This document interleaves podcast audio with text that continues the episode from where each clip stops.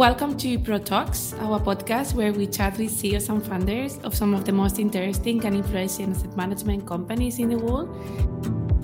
So, as CEO, I really focus on three things. I focus on culture, I focus on clients, and I focus on the strategy of the business. So, it's important for other people to really understand the context of what we're trying to do.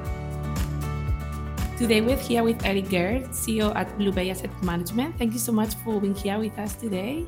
Erich? Uh, Patricia, thank you very much for uh, for giving me the opportunity to speak with you. I appreciate it and, and look forward to uh, to chatting. Okay, so let's start then with uh, some like uh, warm up questions. Like, tell us a bit about yourself. Uh, what's your background and and how did you end up in the financial industry? sure.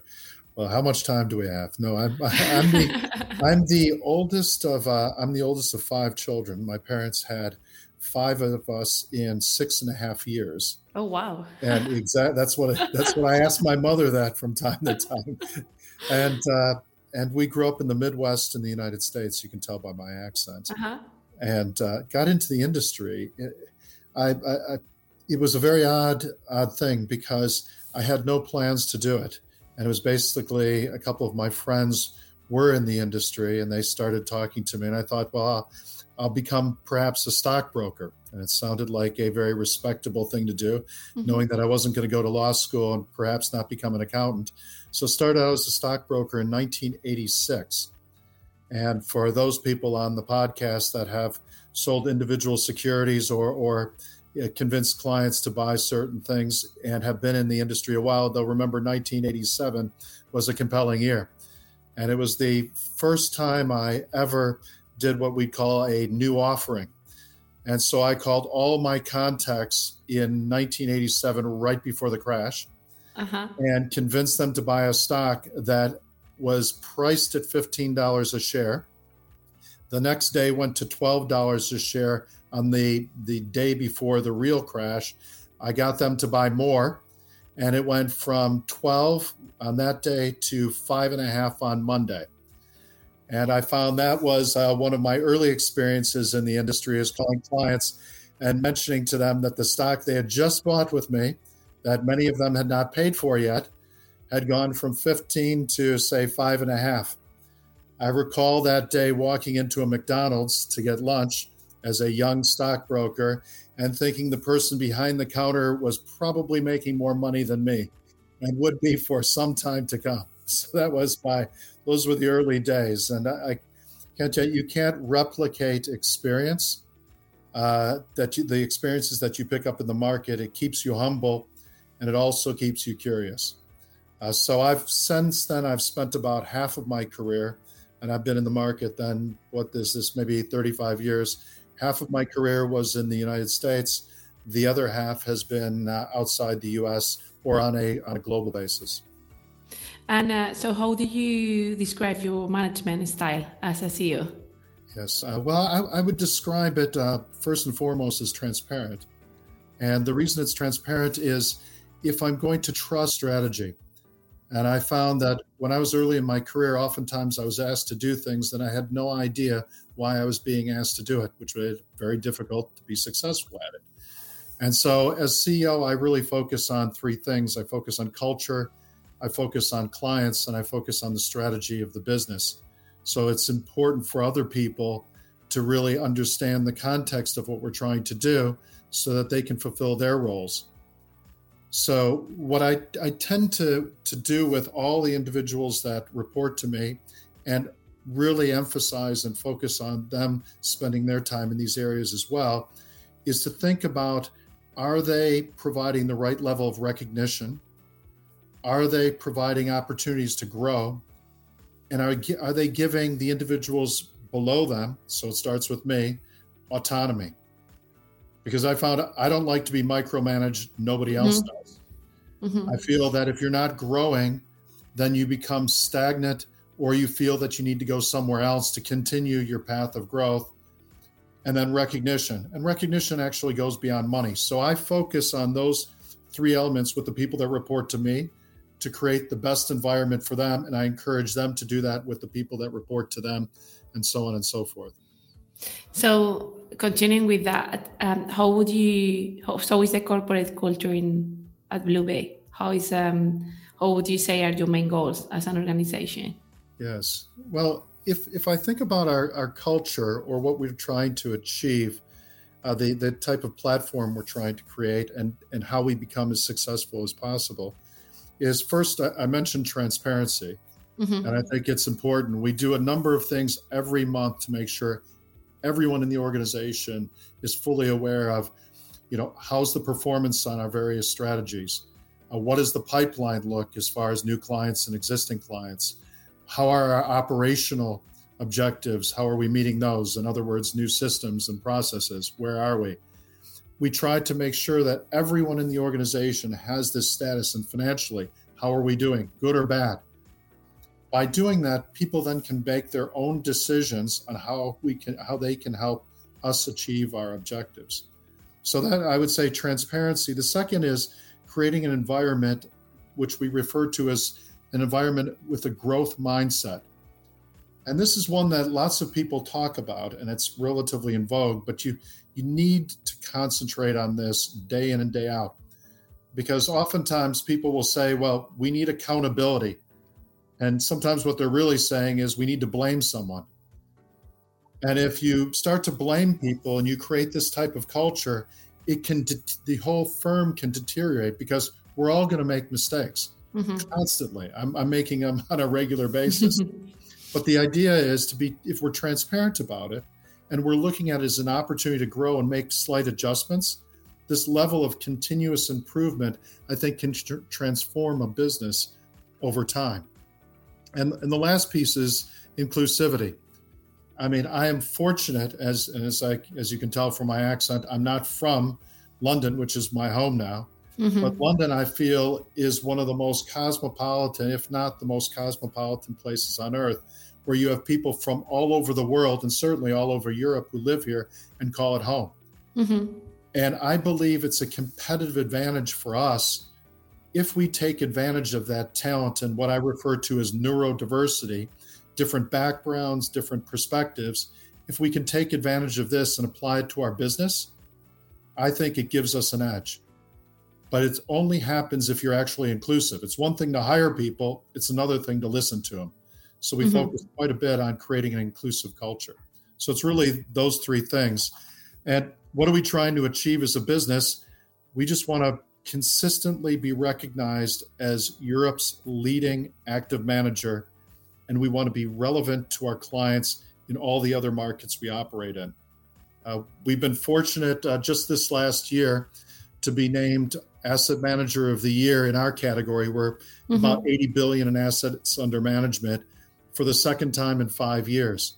And that's really a reflection of the collective work that the team has done but I think it it enables us to take something that can oftentimes be aspirational and something that we believe across the business that we can achieve for us and for our clients.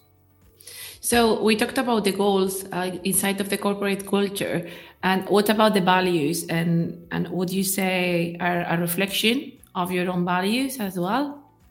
Yes, I, I think some of the uh, I, I, think some of the goals we have or the culture need to be reflected in the values as well.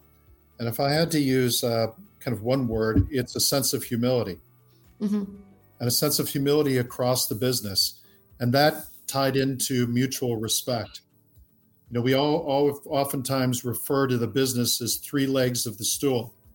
You have the front office or portfolio management, you have the infrastructure, and you have business development. All three are equally critical to having a successful business. And the only way that can work is if we mutually respect and believe and support the others in those three legs of the stool. And then do it with a sense of humility. I mean, as I mentioned back in 1987 when I had that first experience, that as much as I thought I knew I was doing, I certainly didn't. I've had plenty of other experiences, you know, other opportunities to learn as I've gone along. And if you, the, the portfolio managers or salespeople or anyone in the business, when they lack that sense of humility, that's usually where all things go wrong. So we mm-hmm. look for it in the people we hire. We try to treat each other with mutual respect and also have a sense that we haven't figured it all out. I have to say, 1987 was the year I was born as well, so it was also a good year. so, um, so go, going back to the corporate culture, so you are part of Royal Bank of Canada. Um, how would you describe the process of consolidation of your corporate culture, like in conjunction with the corporate culture at the Royal Bank of Canada? Yes. Uh, well, any integration or consolidation, you know, has several different pieces of complexity to it. One is just the operational complexity of bringing any business together, and and the driving force for why we're getting closer to our parent company. And we've been owned for we've been owned by the Royal Bank of Canada for over ten years now. So this wasn't a recent acquisition, but up until recently, we had complete investment autonomy and substantial operating independence. Uh, we'll still have investment autonomy. It's important to keep the process pure. But the operational independence, I looked at the headwinds we're seeing in the industry right now, which are ESG and the costs related to it, uh, regulation, especially Brexit, which always tends to be the gift that keeps giving, so to speak. Mm-hmm. And then I, I look at the cost of technology, has forced us, as many mid sized asset managers are going to have to do, to look at building up scale so that we can appropriately resource these headwinds and make sure that we're mitigating it and and pushing resources into what I think are the most appropriate areas, which is which are areas that deliver for our clients. So that's the operational, you know, the the rationale for it and, and where we're focused. But on the cultural side, we are fortunate, and I think it's and this is going to be odd coming from the American but to be owned by a non-American firm. that might be a little controversial, but there's a Canadian culture that I think is similar to the culture that we have as a business, and that's that sense of humility mm-hmm. and a sense that we haven't figured everything out. And so, as a result of that, we found that the culture at RBC and the culture within BlueBay are very similar. So we have a lot of work to deal with on the structural side, as I, I, mentioned, those three areas. But on the cultural side, if we focus on on bringing the best of things and a sense that we're in it together, I think we can. Uh, I think we can achieve kind of a, a harmonious integration. That said, uh, when you become part of a larger organization, you can't have everything sit inside the business so, Royal Bank of Canada has 88,000 employees, and they have a number of what they call enterprise services. Whereas before, I controlled every aspect of all those three legs of the, the stool, so to speak, as a business. Mm-hmm. Now you have to rely on others. Mm-hmm. And that's going to be, I think, the more challenging aspect of the integration, but one we're obviously spending a lot of time on. And so you put like a lot of emphasis earlier in the in the diversity and the. Um, I wanted to ask as well, what strategies do you have in place to create uh, more diverse teams, and how do you feel that is very important? Yes. Well, as I mentioned, uh, if when I think of diversity, I think of it first and foremost actually as inclusion because without inclusion, diversity is just a check off the box mm-hmm. exercise. Mm-hmm. It really doesn't achieve anything. Mm-hmm. So, creating an inclusive culture, which goes then first and foremost to transparency, I think is important. So, if I look at the policies we put in place, by creating inclusion, and we have a number of different committees and groups together to make sure information is moving right up to me and then throughout the organization, so very fluidly.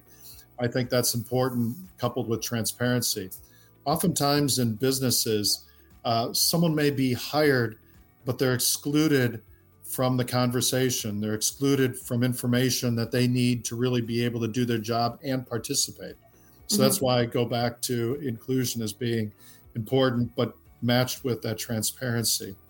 So we we we hire from you know most of our people. We've got close to 500 employees based here just in the UK in London at the same office so our hiring pool will be for people from all over the world, and we keep an eye on and and really try to measure: are we you know are we balanced? How are we paying people? Are we sure that there's not a huge gap in compensation? When we're hiring people, we ask the question: you know, what does the pool of candidates look like, and why are we getting, you know, are we getting a pool of candidates that's not as diverse as it should be?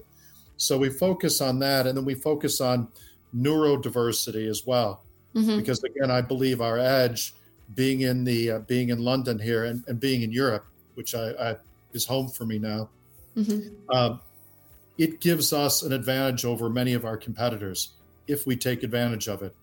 Because having different perspectives looking at the same problems is a massive advantage over those that have what you'd refer to as kind of group think.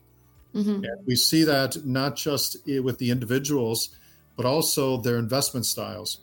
Because we tend to be a firm, or we are a firm, that really sits at the convergence point between alternative asset managers and traditional asset managers. So when you have a problem that comes up and somebody's used to applying a long short mentality or a private a private markets mentality to a public market problem, they're going to come at it very differently than somebody that's used to say long only or publicly listed securities. And I find we get a better result uh, given this kind of neurodiversity than if we just had one type of mindset uh, within the organization. And how do you how do you filter that? So do you have like any processes in place? Like uh, like I don't know, how do you how do you find these neurodiverse people in terms of like the strategy? So like how do you yeah the process of selection?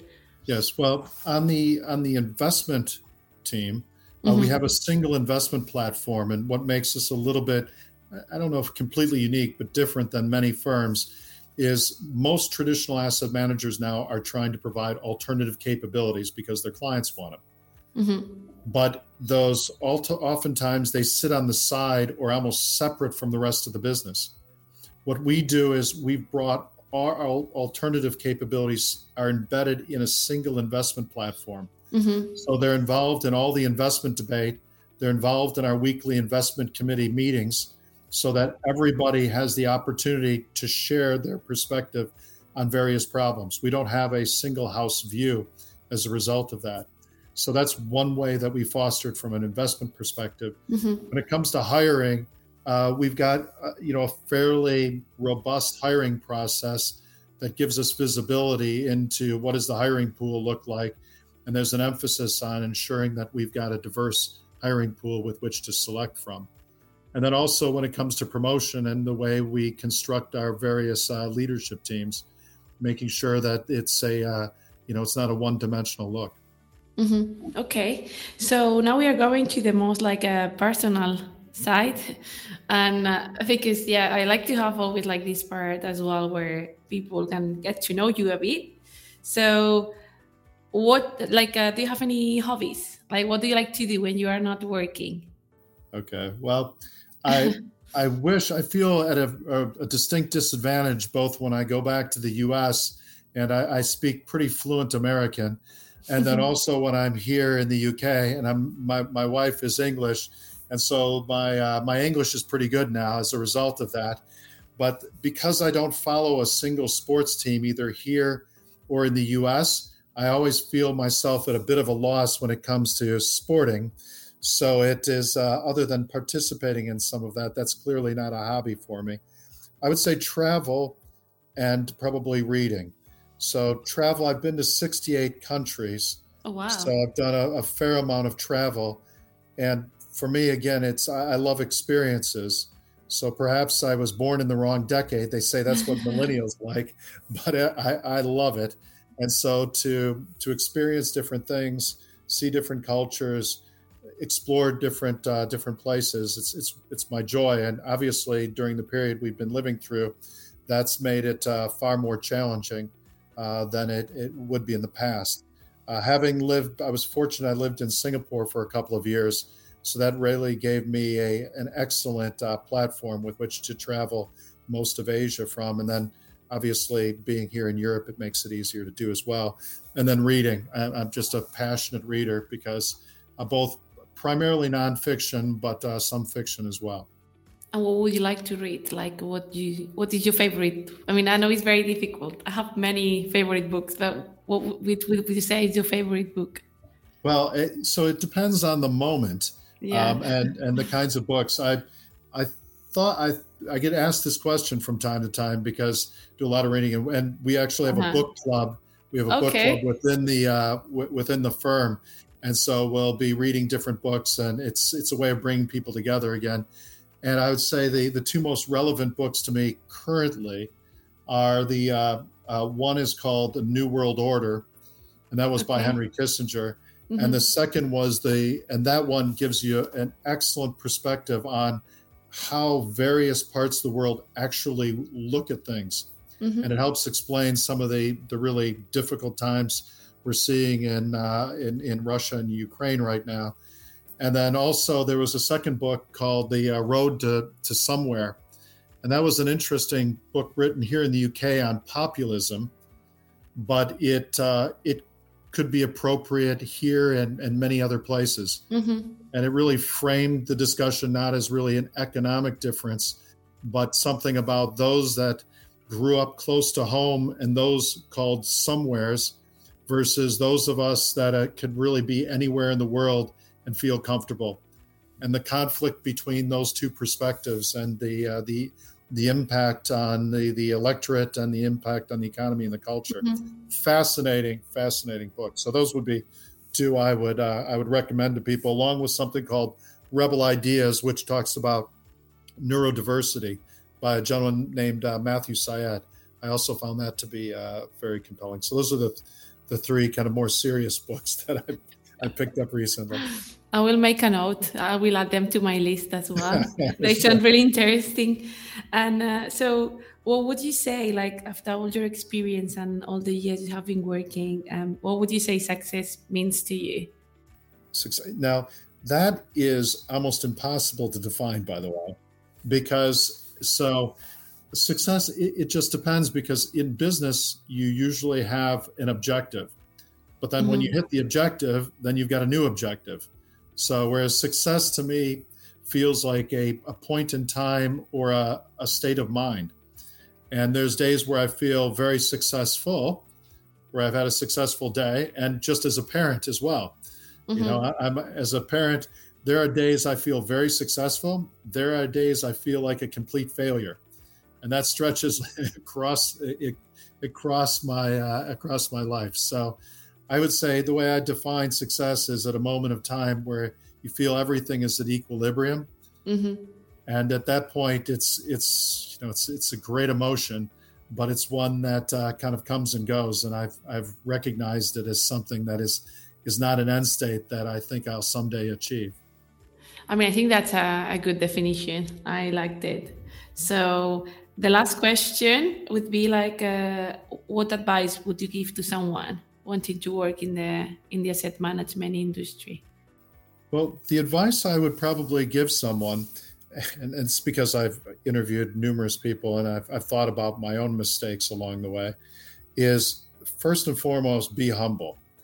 And sometimes you see new graduates and those just entering the biz, uh, entering the business, they felt that they're because of their book smarts and their ability to access Google and Investopedia and all sorts of other resources that they want to prove how smart they are to you. Mm-hmm. And the reality is, we're surrounded by incredibly intelligent people, but we're always making mistakes and we're mm-hmm. always learning. And so, if I see someone that comes in with a sense of humility, matched with really a, a passion or intellectual curiosity, I think that's a recipe for success. If they come in with an arrogance or a an immediate mindset that says I've I've kind of figured it out, mm-hmm. I think that's a recipe for disaster. I think that's a really good advice. And uh, so we have got to the end of the of the conversation. It was lovely chatting with you, Erich. Uh, Patricia, it was a pleasure. I hope you had a, a good time as well uh, chatting with me. And, and yeah, for everyone uh, listening, uh, we will be back in two weeks and uh, follow us on social media and subscribe to our newsletter to be up to date. Uh, thank you, Erich. Thank you, Patricia.